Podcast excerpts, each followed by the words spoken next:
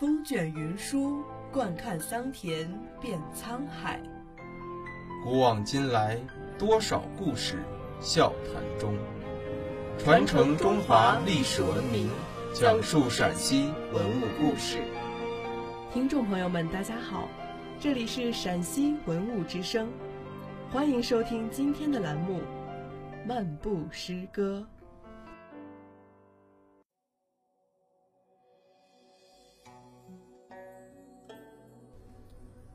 古从军行，白日登山望烽火，黄昏饮马傍蛟河。行人刁斗风沙暗，公主琵琶幽怨多。野云万里无城郭，雨雪纷纷连大漠。胡雁哀鸣夜夜飞，胡儿眼泪双双落。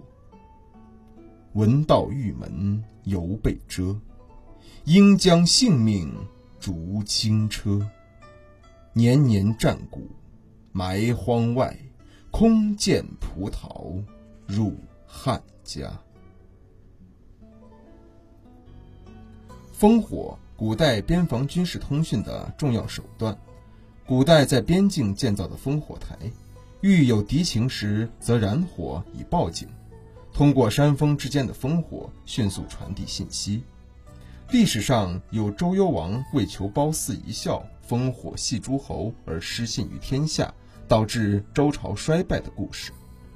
这种通讯方式类似于今天用手机打电话的时候要用基站，每隔一段距离就设置一个基站，如果基站之间的间隔太远，手机的信号就不灵了。蛟河在今新疆维吾尔自治区的吐鲁番西北，因河水分流绕城下而得名，唐为安西都护府的治所所在。